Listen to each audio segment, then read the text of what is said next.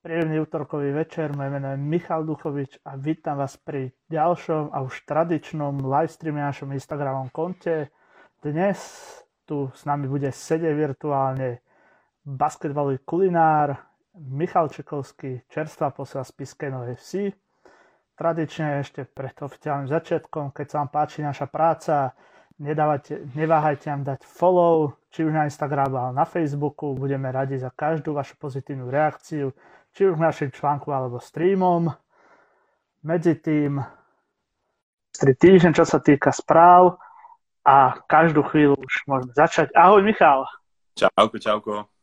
Tak, už ťa tu máme, môžeme oficiálne začať. Takže pre tých, ktorí nepoznajú Michala, 25-ročný pivot, reprezentant Slovenska, zahral si si za dva belehradské kluby Partizan a FNP, hral si za Handlovú, Inter a teraz bude hrať Piskom West a Univerzita v Marylande. Absolvent. Áno, áno. Pre našich fanúšikov, keď sa chcete zapojiť, neváhajte písať otázky a my ich priebežne budeme zodpovedať a my môžeme ísť teda na to. Tak Michal, konec Maja, ty už máš klub. Aký to je pocit v prvom rade? A tak super, určite. Ja som spokojný. Mám o starosť menej by sa dalo povedať. Budem sa sústrediť presne na tú prípravu a môžem sa venovať svojim aktivitám, rodine, ešte kým je času na to. Takže som spokojný. Mája, už uh, máš teda klub, bol teda záujem aj od iných klubov od teba, keďže už teraz máš vlastne, a ty si vlastne aj otvoril ten hrácky trh. Uh, tak uh, boli tam nejaké ponuky, um, diskutoval som vlastne všetko s mojim agentom, No ale tak tá spíska sa mi pozdávala mm, najviac, dá sa povedať, už od samotných začiatkov, vlastne, keď už začali chodiť nejaké ponuky a dotiahli sme to do úspešného konca.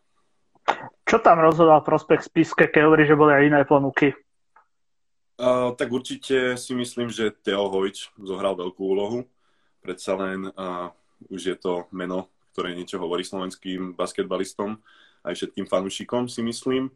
Uh, ako sme všetci videli, dotiahol Levice do majstrovského titulu.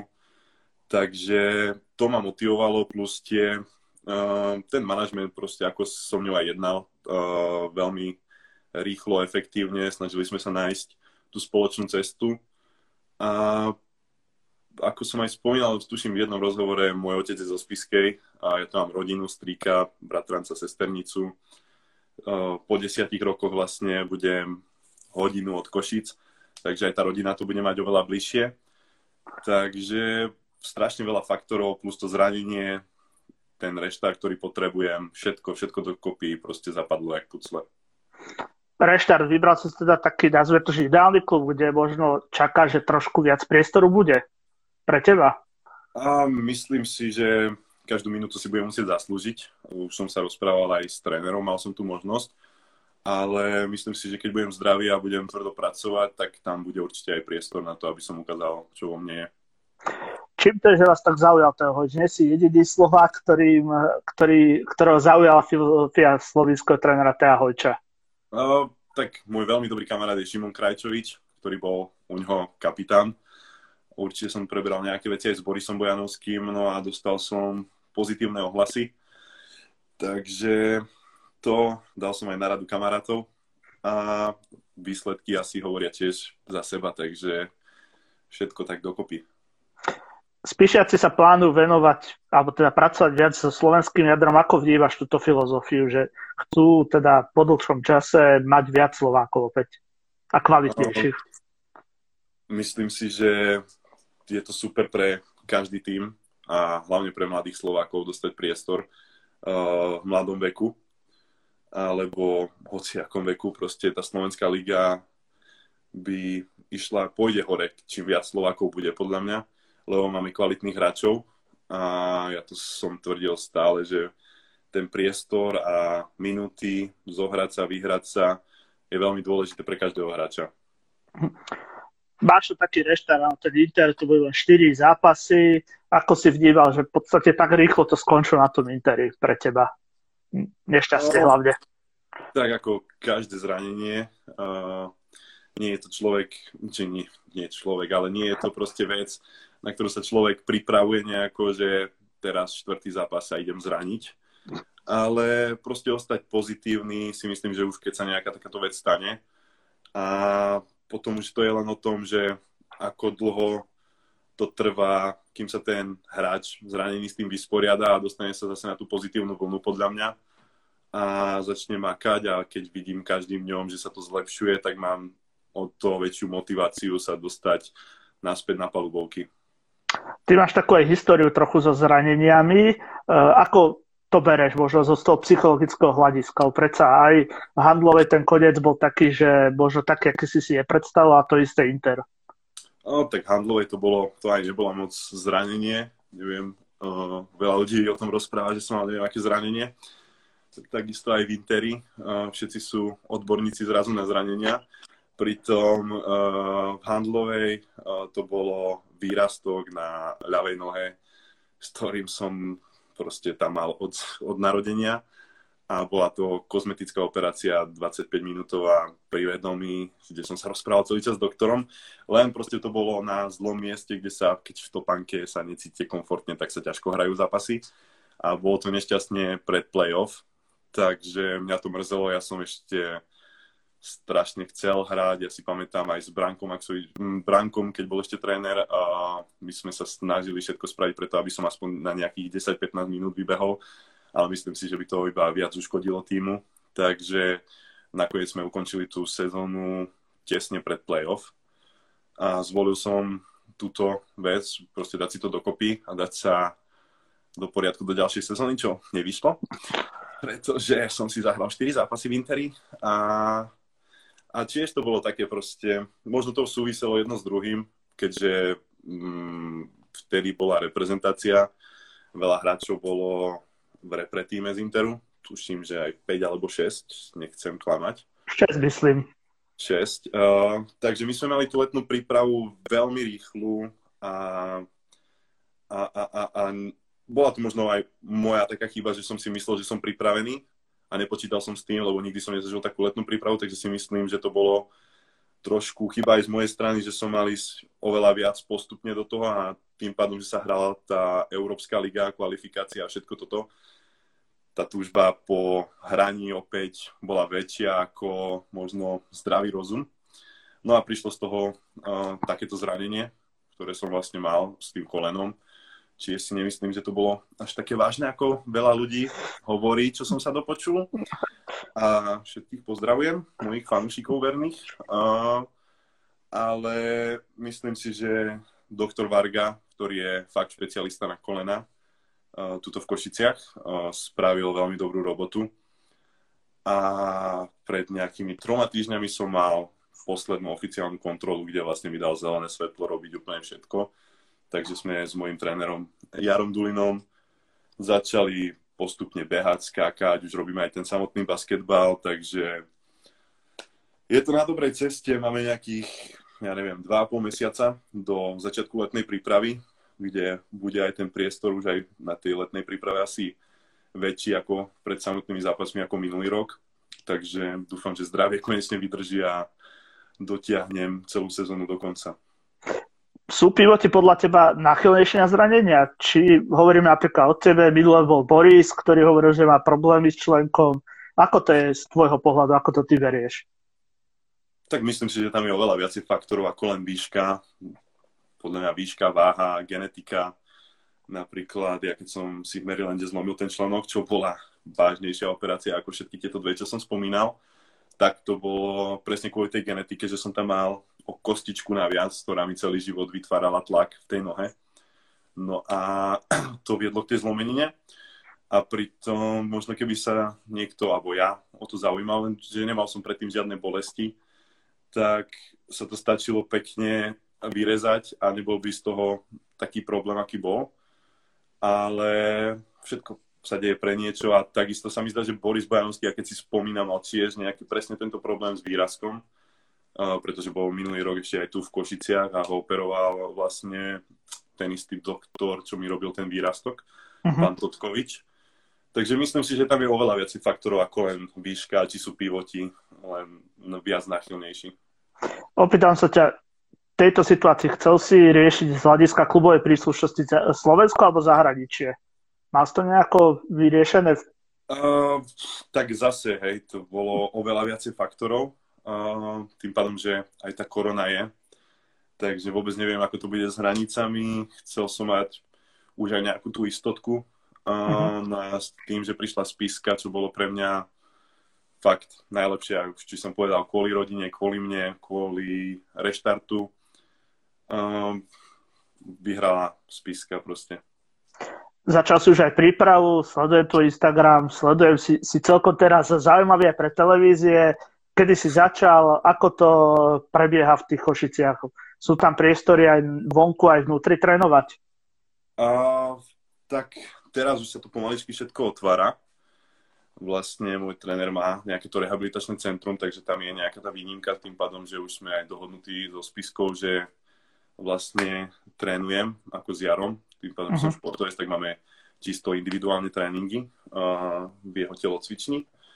No a prebieha to asi tak, že tým pádom, že mám toho trošku viacej, uh, musím chodiť skôr ráno na tréning, uh, takže už o 6.30 ja vlastne začínam prvý tréning, potom idem domov, uh, niekedy do obchodu, niečo nakúpiť, niečo pokuchtiť na obed, keď už som aj doma, že sa snažím navariť aj pre tých našich a brata, aj všetkých, čo sú doma.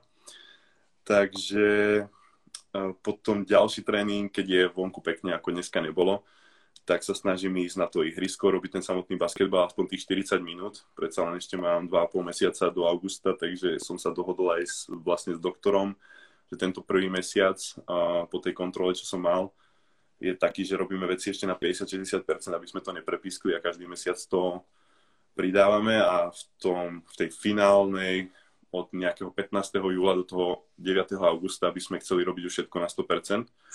Takže nechceme nič predbiehať a všetko robiť tak postupne. Takže tam máme nejakých tých 40 minút basketbalu a potom ešte idem raz za môjim trénerom kde pracujeme čisto už iba na spevnenie tých kvadricepsov, hamstringov, aby ti kolena držali a nemusel som absolvovať nejakú ďalšiu operáciu. Prvom rade teda taká budovanie kondície alebo fyzičky u teba momentálne? Uh, zatiaľ, zatiaľ práve, že ani nie. Zatiaľ uh, kondíciu nechávame na ten júl samotný, kde už budem 100%, že už vybehneme aj do kopcov tu v okolí Košiciach. Uh, plus si myslím, že bude priestor na kondíciu sa dostávať aj s celým týmom v auguste, o tom je letná príprava. Ale takže, takže zatiaľ kondíciu nie, zatiaľ robíme ten samotný basketbal trošku a tak, aby som bol pevný. Bereš to pozitívne, že máš väčší priestor na tú prípravu? Bavíme sa, že inokedy je ten cyklus, že na konci má, sa končí sezóna a zrazu vlastne od marca sa dalo pripravovať. U teba je to dokonca aj dlhšie.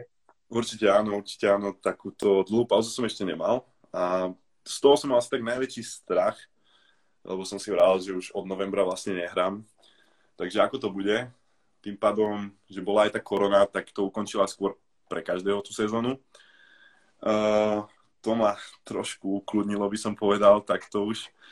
Ale neviem, práve, že som dostal väčšiu motiváciu sa vrátiť na tie palubovky, plus vyšiel dokument The Last Dance, čo asi každý správny basketbalista už videl. Už som to videl asi tretíkrát a motivácia je ešte fakt väčšia. To fakt, ja neviem, či môže byť nejaký človek, ktorý by si pozrel tento seriálik a povedal, že nechcem hrať basketbal. Takže myslím si, že fakt tá chuť basketbalu, možno ktorú som už ako keby strácal po tom poslednom zranení, práve, že sa to úplne otočilo a všetko sa tak otočilo pozitívne, začali sa diať super veci a teším sa, fakt sa teším na prvý zápas. Čo to teda s tebou urobia? Hovoril si, že potom poslednom zranení, že trošku ti upadla tá motivácia. Čo sa ti dialo možno v hlave? No tak to po každom zranení si myslím, že presne tie prvé týždne uh, tak asi nebudem oslavovať, že som skončil predčasne sezónu v novembri, že hurá. Ale bol som taký, no, že tak stalo sa, stalo sa to veľmi skoro. To som fakt takéto skoré zranenie nemal nikdy. Tak bol som sklamaný, že nemôžem hrať, nemôžem pomôcť týmu, nemôžem vyhrávať, lebo však nerobíme to preto, aby sme mali dobrý pocit z hry. Iba, teda aspoň ja taký nie som, ja keď už hrám, tak sa snažím vyhrať, lebo nerobím nič na 50%. A mrzelo ma to, no ale potom to už iba, podľa mňa presne ako som spomínal, iba o tom, ako dlho to trvá, kým sa ten človek s tým vyrovná. A u mňa to bolo asi taký ten mesiac, kým som nemohol vlastne poriadne všetko robiť, bol som na barlách. No ale presne pod tom postupom času odvedil som barle, začal som chodiť na tréningy, mm, začal som zase posilovať a všetko išlo každým dňom lepšie a videl som ten progres, takže tam je tá skrytá motivácia podľa mňa, že tam, tam to je iba o tom, že ako dlho to trvá vysporiadanie sa s tým a nastaviť zase tú mysel pozitívne. Hovoril si, že možno taký zlomový bol aj Last Dance. A čo to tebe teda dalo, keď si to už trikrát videl? Čím ťa to tak uh, ohúrilo? A tak veľa ľudí proste vníma to Chicago Bulls aj tých hráčov úplne inak. A toto bol taký pohľad na to, že, že aj tí športovci sú ľudia, či už tam bol opísaný Dennis Rodman, Scottie Pippen, a každý mal nejaké iné problémy. A bolo to veľmi zaujímavé podľa mňa z, toho, z tohto hľadiska sa na to pozrieť. Či už to bol Dennis Rodman, ktorý sa vedel veľmi dobre odviazať mimo ihriska, ale stále zase prišiel na ten zápas alebo na ten tréning a spravil to, čo mal. A to isté bolo aj s tým podľa nás Scotty Pippenom, ktorý mal strach, chcel sa zabezpečiť a vlastne tam sa naťahovali o peniazoch, takže každý mal vlastný príbeh. No a MJ, MJ je jeden, takže to je príbeh sám o sebe. Neviem, fakt tá motivácia a tá chuť vyhrávať zase sa na mne tak naštartovala, takže fakt veľmi odporúčam každému, kto to ešte nevidel. Ja by som ti mohol odporučiť samostatný dokument o Rodmanovi, ktorý vyšiel na ESPN e, neviem, niekedy novembri, ktorý mm. ti ešte viac o ňom povie, že aký to bol zaujímavý človek. To si Le, lebo je tam zase taký ten ľudský pohľad, jeho úplne iný, hej. Jasné, no. každý má iný príbeh. No. Áno, čiže ale ideme späť teda k tebe hviezda kuchyň, varenia a takýchto vecí aktuálne. Čakal si možno takú odozvu teraz v týchto posledných týždňoch? Uh, myslím si, že som uh, trošku využil situáciu, že sa nehovorí moc o športe, predsa len tá korona spraví či na Markize, alebo v hociakej telke, alebo v novinách uh, sú skrátené dokonca. Uh, a každý niečo hľadá, tak som využil iba ten priestor um, tým, že asi som basketbalista a aj varím a zaujalo to niektorých ľudí, niektorých určite nie, ale tak nemôžete vyhovieť každému. Ale nečakal som to, ja som vlastne sa s touto myšlienkou už pohrával dlhšie aj s mojim bratrancom, s kým vlastne s ním to celé začalo. Celý tento náš taký mini projekt. No a, a myslím si, že to veľmi pozitívne vystrelilo a uvidíme, čo z toho bude nakoniec. Bolo to na našom bolo to v rádiu, bola Markíza, čiže mal si takéto mediálne povinnosti nečakať, až príliš ich bolo. Ako určite, ale tak myslím si, že to sú všetko pozitívne veci a, a dúfam, že tým neotravujem veľmi ľudí na tých sociálnych sieťach. Ale fakt, neviem, ako tak varenie mňa baví, kto ma sleduje už dlhšie, už to robím nejaký ten rok. Takže fakt neviem čo k tomu povedať, iba to užívam, je to stále v rámci zábavy. Uh-huh. A sledujte. Kde vznikol ten konček? V Marylande, kde sa v podstate musel sa nejako naučiť, alebo ešte skôr? A, asi oveľa skôr. Myslím si, že už keď som prvýkrát odišiel z Košic a, v 14 rokoch a, do Povazkej Bystrice, kde som vlastne musel bývať sám s trénerom, a aj ten budget ešte v 14 rokoch nebol nejaký veľký a musel som si dávať pozor, čo si kupujem, čo jem. Takže tam vznikli nejaké prvé výtvory a odtiaľ sa to začalo ťahať až doteraz.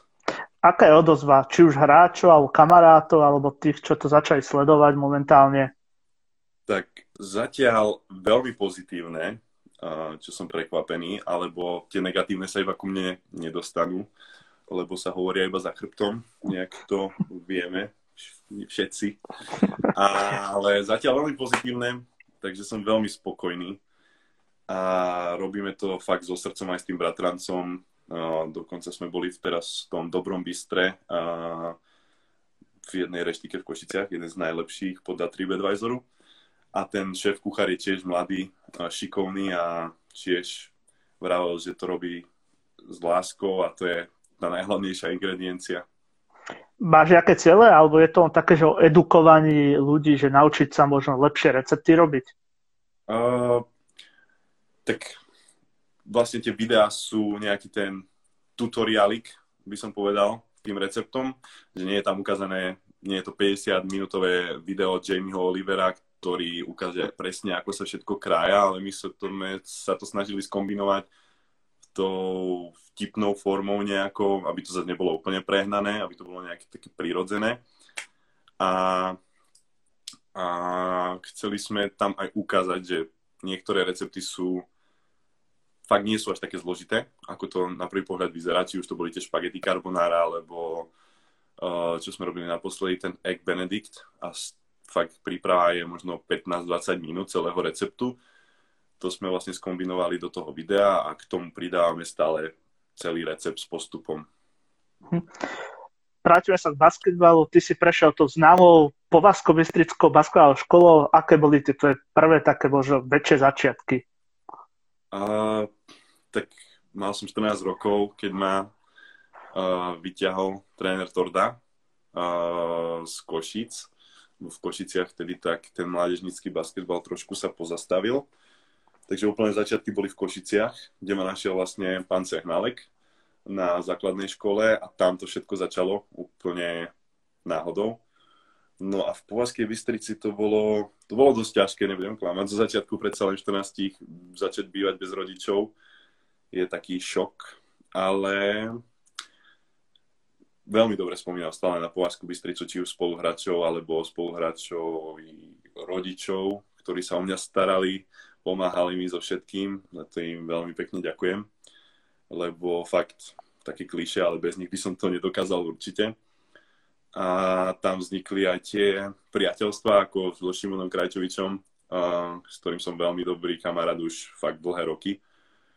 No a basketbalovo to tiež išlo postupne. Prvý rok to nebolo nič moc, druhý rok už som sa oťukal a tretí rok už som sa cítil komfortne a odtiaľ som sa posunul zase ďalej. Áno, to bol ten ďalší veľký skok pre teba a hneď zrovna zahraničie Partizan Belehrad. Pojem a... basketbalový, aké to bolo? tak zase som odišiel v 17 rokoch a keďže som bol mladý a myslel som si, že škola nie je dôležitá, ako asi každý mladý.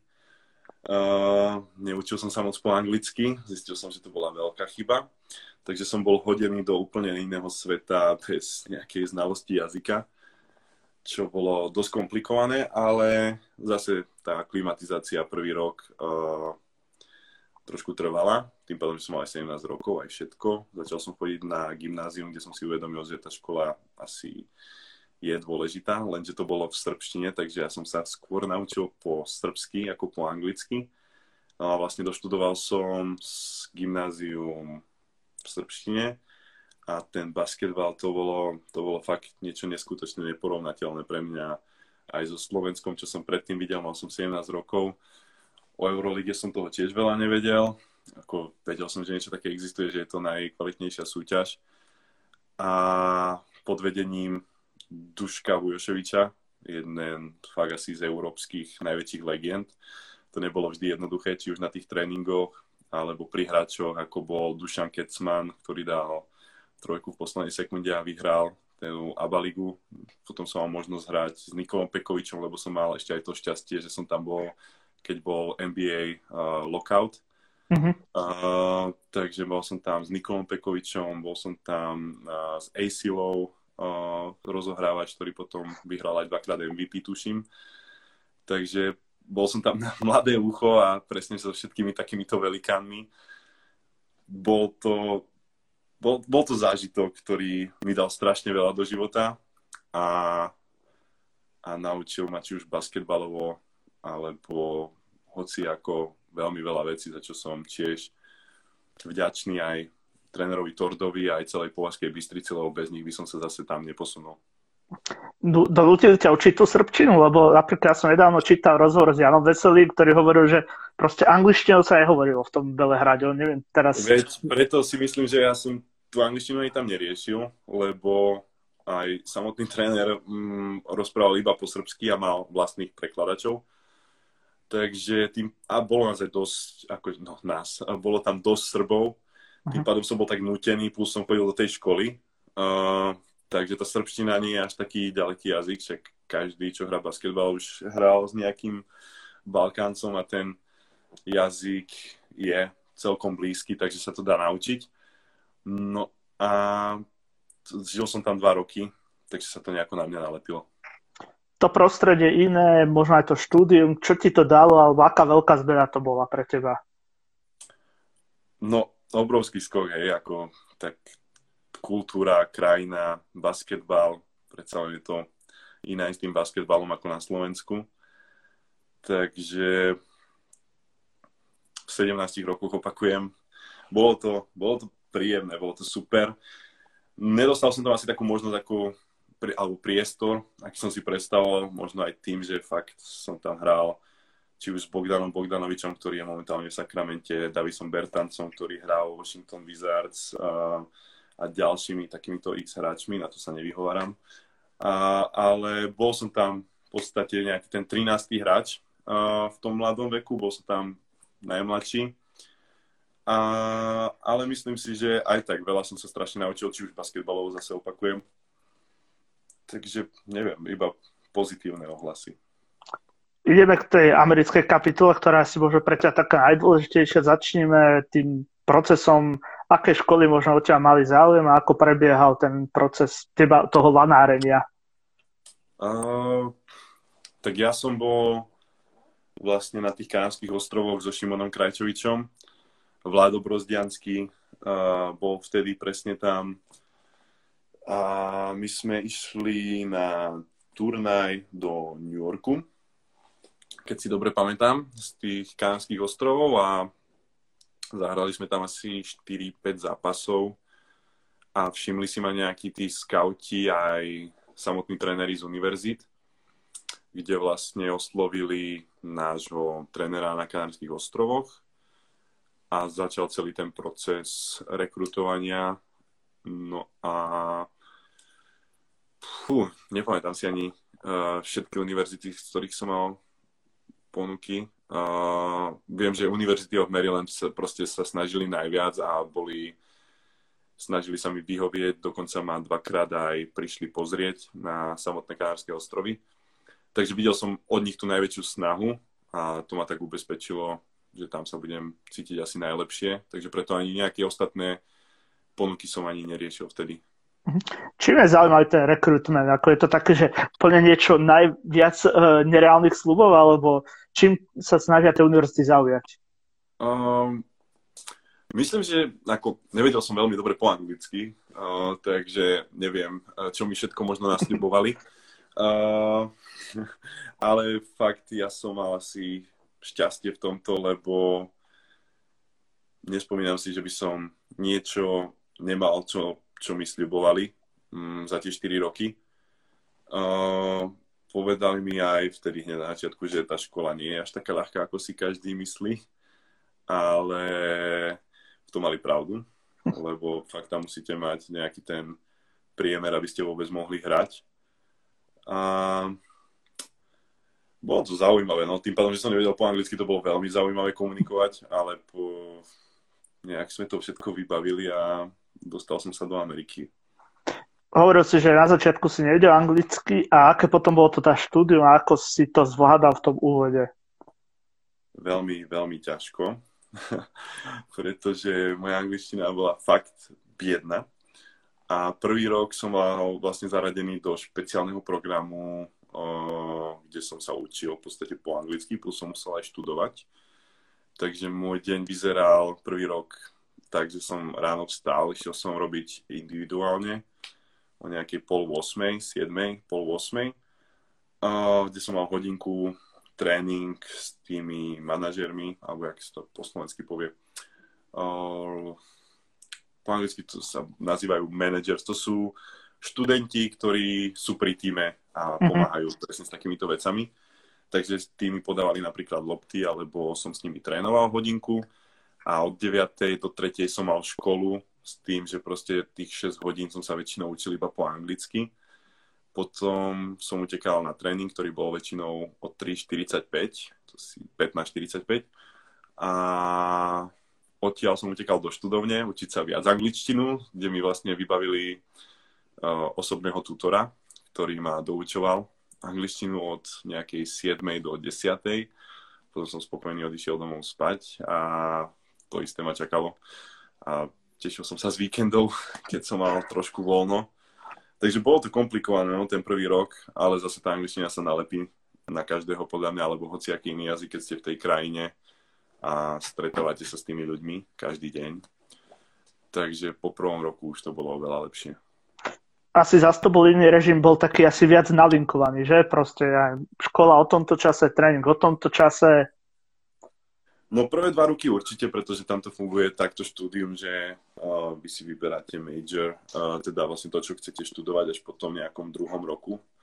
Takže, takže tie prvé dva roky boli fakt, že ja som si tam moc ani nevyberal, čo budem, um, kedy budem mať hodinu, len mi prišiel proste nejaký ten schedule a ten som musel dodržiavať, že presne ráno musím byť tam a tam vtedy a vtedy mám triedu, večer je tréning vtedy a vtedy, od študovní musím byť od 8. do 10.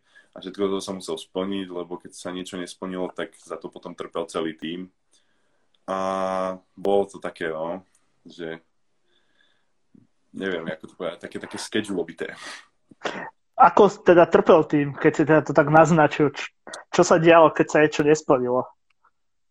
Tak uh, tí, boli v Amerike, by vedeli povedať, že tam ten uh, kondičný tréner uh, asi v každom týme vie narobiť uh, poriadky a postará sa o to, aby každý dodržal ten schedule a neopakovalo sa to. Takže našťastie my sme nemali až tak veľa tých trestov v týme, lebo sme boli fakt asi, dal som zase šťastie, ale zodpovední. Takže ale bolo pár dní, na ktorých veľmi zle spomínam, aj môj žalúdok. A neprijal by som to tiež nikomu. V globále, aká to bola skúsenosť tie 4 roky, keď sa bavíme, že štúdium plus basketbal? Uh, asi najlepšia vec, čo sa mi mohla stať v živote, presne ako si povedal. Doštudoval som veľmi dobrú školu. Uh, naučil som sa zase veľmi veľa vecí, stretol som sa s veľmi veľa zaujímavými zase hráčmi, ktorí skončili aj v NBA a myslím si, že budú mať veľmi dobrú kariéru pred sebou.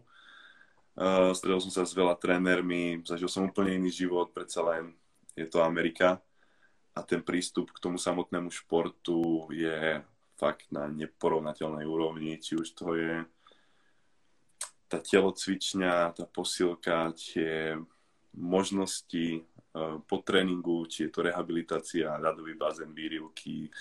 Fakt je toho veľa. Prijal by som to každému basketbalistovi mm, zažiť, mladému.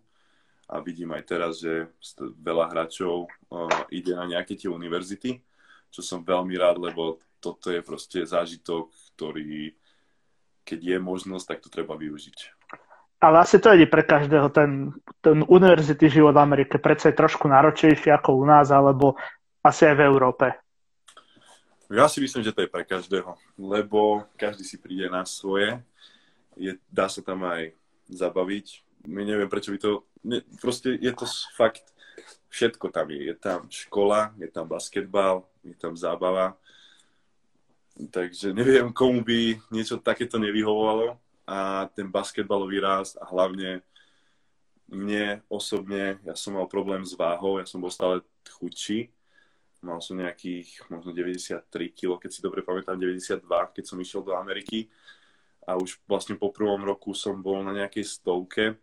A po druhom roku som sa už pohyboval medzi 105-108 kg, takže mne to pomohlo veľmi veľa, lebo ten, presne ten, ten dajme tomu psychopat, uh, strength conditioning coach, sa o mňa staral každý deň v posilke aj niekedy o hodinu naviac, čo sú, fakt to je na nezaplatenie. Takže Takže pre každého, ako hovorí. Ty si mal zo aj takú tu jedinečnú možnosť si ochutnať March Madness. Skús prezradiť, čo to je, alebo teda, aký je to zážitok a vôbec možnosť sa dostať do toho March Madness. Uh, tak a myslím, že bolo viacej Slovákov, aj Boris Bojanovský, dokonca Boris Bojanovský rok predtým, ako som ja prišiel na Maryland, ja si to pamätám, uh, vyradil Maryland. Uh, nie, nie, to bolo ACC turnaj, nebol, ale tým pádom sa... Bo, Boris bol len na NIT. NIT? Myslím, že boli aj na Matchman, nie? Mne sa zdá... Tak to si... bol ACC turnament, lebo Maryland uh, hral tú istú konferenciu a pamätám si, že Boris tým dankom posledným vyradil presne práve Maryland. To bolo ešte, ja som bol ešte na Kanárských ostrovoch. Takže, ale Vlado Brozdianský. Bol... Áno, ale tak ty si teraz taký, s, s ktorým sa rozprávam, čiže... Áno, áno, e, tak zase, všetci na to čakajú na ten marč, na marec. A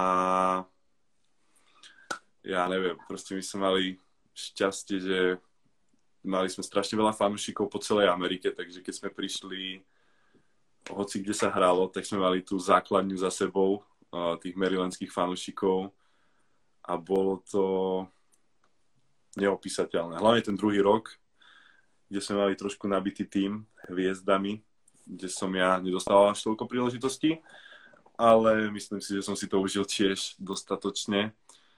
Mm, fakt, preto tí ľudia tam podľa mňa žijú. V podstate ten March Madness je, tuším, aj viac sledovaný ako samotné NBA zápasy niektoré. Uh, dokonca aj kapacita samotného finále je nejakých, ja nechcem 70 tisíc bolo by, myslím si. Čiže... Tak sa mi zdá, tak sa mi zdá, takže je to, neviem, ako popísať 70 tisíc ľudí v hale, ktorí vás ženú dopredu a vyhráte na úplne maličkom ihrisku, sa to zdá, keď vidíte, aké veľké haly to sú. Mm, tiež by som to doprial každému vážne, úprimne zo srdca, lebo je to zážitok, na ktorý sa nezabúda tam sú tie do or die zápasy, keď to tak môžeme nazvať. Je tam cítiť aj to väčšie nasadenie na oboch stranách oproti možno bežnému konferenčnému zápasu? Určite áno, lebo presne je to tak, že už je proste už tam nie je možnosť, že keď sa prehrá, už sa, ešte sa bude hrať ďalej. A tých 64 tímov, keď si dobre pamätám, uh, tam už nie je zlý tým. Proste tam tam už nie je slabší super, každý zápas začína od 0-0 a je v podstate vyrovnaný, akože sem tam sa stane, že sú nejaké väčšie rozdiely, ale strašne veľa bolo prípadov, kde 16. nasadený, nie veľa prípadov, to bol jeden prípad, keď 16. nasadený zdolal uh, jednotku, ale veľa upsetov bolo presne, keď hrali nejaký takýto, že tí po, po číslach horší, uh-huh. štatisticky horší tým, mm, vyhral nad tým silnejším, lebo fakt tam už nie je zlý tým. Takže je to úplne iné ako cez sezónu. Vy ste sa dostali až do toho Sweet 16, čiže ono s tým každým zápasom rastlo to nadšenie, alebo ako ste to možno brali? Tak áno, lebo to sa hralo asi tak, že to, neviem, či, keď niektorí ľudia nevedia, tak uh, prvé, prvé dva zápasy, alebo z každé dva zápasy sa hrajú v nejakom inom meste každá tá konferencia vlastne ako sa vylosuje, tam je to žrebovanie a stále sa to posúva. No, tým pádom, že my ten druhý rok sme vyhrali tie prvé dva zápasy, tak sme, prvý zápas sme vyhrali, boli sme, že wow, wow, super, od 2-3 dní sme hrali ďalší zápas a vlastne keď ten vyhráte, tak sa posúvate ďalej, že máte nejakú týždeň alebo koľko, 4-3 dní prípravu, sa vrátite domov, pripravujete sa a letíte hneď do ďalšieho mesta, kde vás čakajú ďalšie dva zápasy, alebo teda jeden. Keď prehráte, už nejdete ďalej. No a my sme sa dostali do toho Sweet 16 a bolo to, bolo to neskutočné. Eufória. A ešte aj keď sme prehrali dokonca, keď už sme vypadli a vrátili sme sa na náš kampus, kde bolo vlastne 35 tisíc študentov, tak na všetci čakali a ja som sa cítil, ako by sme to vyhrali normálne. To bolo, to bolo fakt neopísateľné.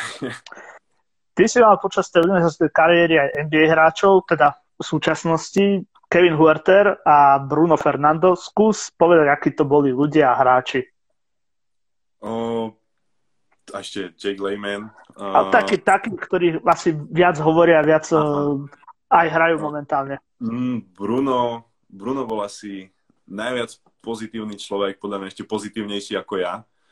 A, a to s ním bola radosť hrať, lebo, alebo aj trénovať, ten sa stále usmieval, ten stále kričal, pozbudzoval.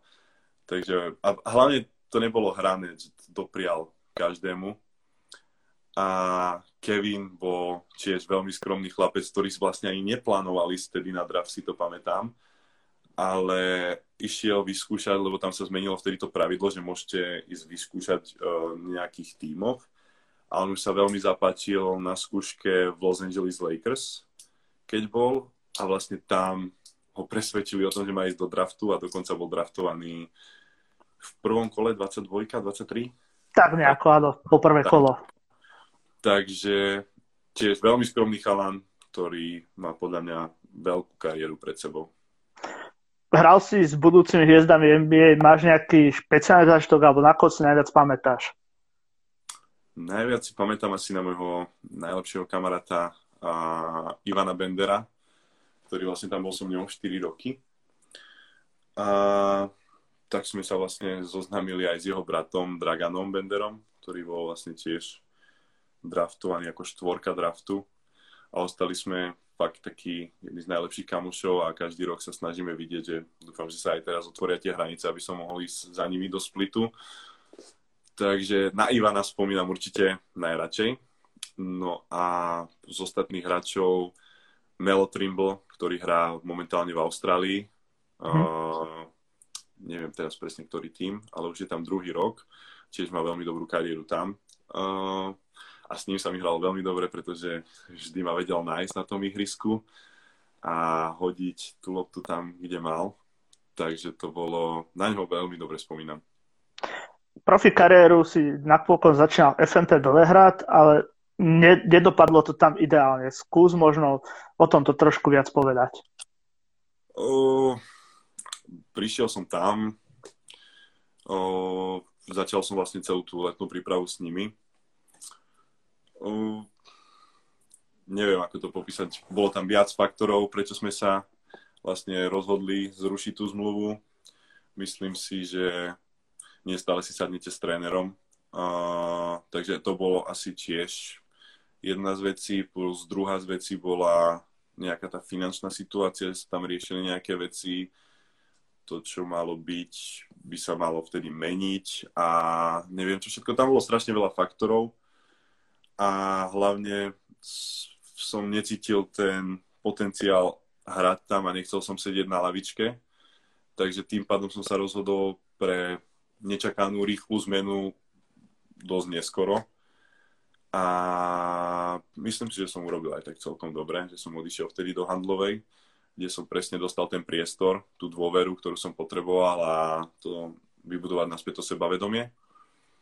Takže všetko sa deje pre niečo a toto tiež sa stalo pre niečo a nelutujem to.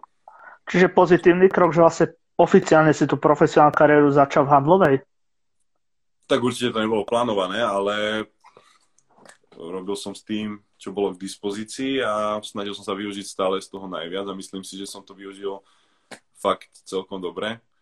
A ešte, keď vlastne prišiel aj Branko, tak uh, mi pomohol strašne veľa. Ukázal mi proste ten smer a tú cestu, za ktorou mám ísť. Ostával som mňa v telocvični, nehovorím, že to nerobil aj tréner Torda, aj tréner Torda mi strašne veľa pomohol v živote, však odštartoval vlastne celú tú moju kariéru, by sa dalo povedať. Ale brá, s Bránkom si proste sadol a, a vedel, ako, ako na mňa, ako dostať zo mňa 100% a, a a možno aj niekedy viacej. Takže myslím si, že to bol dobrý krok. Máš tam 25 rokov, ešte asi rozmýšľaš o zahraničí, alebo už to tak sa chceš tu usadiť na Slovensku? Uvidíme všetko, ako bude. Hlavne musím byť zdravý, uh, aby som mohol rozmýšľať o takýchto veciach. A neviem, čo bude. Fakt neviem, čo bude. Chcem sa sústrediť momentálne na to, čo je a tým je Spiska Nová Ves, takže nechcem pozerať veľmi dopredu. Mm-hmm. Posledná téma je reprezentácia. U vás, ty máš takú nešťastný poste pretlak pivotov. Ako bere, že zrovna na takom poste, ako si ty, je ma strašne veľa momentálne a talentovaný, hej, povedzme si na rovinu. Mhm. rátam tam samozrejme teba, hej. O, ďakujem. uh, uh, neviem, ja, ja som stále chcel reprezentovať, nestále sa dalo, mm, hlavne aj keď som bol v tej Amerike.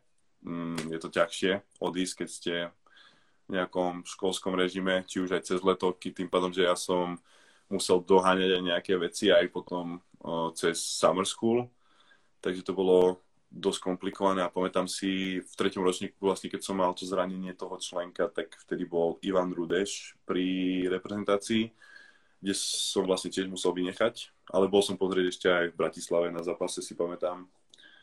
Uh, no a ja si myslím, že to je super vec, že máme toľko talentovaných pivotov a tá konkurencia môže iba pomôcť uh, každému jednému z nás.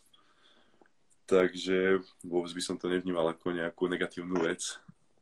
Ale je to taká väčšia konkurencia, predsa, že fakt, že asi boj o tú miestenku, lebo napríklad tvoj bývalý spoluhráč Kuo Petraš hovoril, že bude čakať na tú správnu šancu, ktorá si momentálne pre neho teraz deje. Uh, myslím, že Kubo je veľký makač a myslím si, že keď bude robiť tak, ako robil, poznám ho tiež už nie jeden piatok, tak si myslím, že každý dostane nejaký ten priestor, ale sami vidíme, že tá rotácia tam je aj tí tréneri skúšajú dať stále niekomu možno aj novému šancu. Takže myslím si, že tvrdou robotou sa vie každý prepracovať tam, kde chce. Posledná otázka. Mnohí nevedia, že ako to funguje v lete. Ty, ako keď si bol na univerzite, že prečo vlastne nepúšťajú tie školy hráčov reprezentovať. Najmä u nás to bol taký špecifický problém posledných rokov, či Marek Doleža, alebo teda u Vlada Brodzianského. No, tak mm, tam je ten summer school, ktorý vlastne uh, funguje tak, že nie všetky triedy sú online. Napríklad moje, môj odbor bola sociológia a veľmi málo tried bolo online. A pri mne, tým pádom, že chcete trénovať, musíte brať nejakú aj summer school. Je to aspoň jednu. A keď nemáte na výber z, z tej online opcie, takže musíte fyzicky byť v tej škole. To, to nie je, že si to niekto vymyslel z nás hráčov. A myslím si, že každý by chcel reprezentovať, ale proste sa to niekedy nedá. Lebo práve, že ja som veľa t- práve trénerov, čo som počul, by aj chcelo práve, že poslať toho hráča, nech práve, že hrá aj cez leto, že môže to iba pomôcť uh, k tomu rozvoji hráča, ale niekedy sa to fakt nedá. No a tým pádom, že tie reprezentácie boli cez jún a júl, teda aspoň u nás to bolo tak, že my sme mali summer school cez jún a júl a august bol práve, že taký voľnejší, tie posledné tri týždne, preto ja som vlastne chodil každý rok až v auguste domov. Takže je to preto komplikovanejšie. No. Musíte tam robiť tú školu, musíte zbierať kredity a nie je to veľmi jednoduché. Čeko, ďakujem za tvoj výživný a príjemný rozhovor. Obohatil si ma novými informáciami. Ďakujem, že si teda prvom rade našiel čas. Ja ďakujem, bolo to super. Rád som sa podelil o svoje skúsenosti a Dúfam, že sa vidíme čoskoro na palubovkách. Áno, ďakujem aj fanúšikom, ktorí nás sledovali pozerať do konca. My teda v piatok pokračujeme ďalej. Možno aj s tvojim novým spoluhráčom, ak môžem povedať. Takže uvi, Nič, uvidí. takže to necháme na management Spiske Novej Vsi. Bude to určite zaujímavý host, tak prajem vám ešte príjemný útorkový večer. Majte sa. Dobre, majte sa.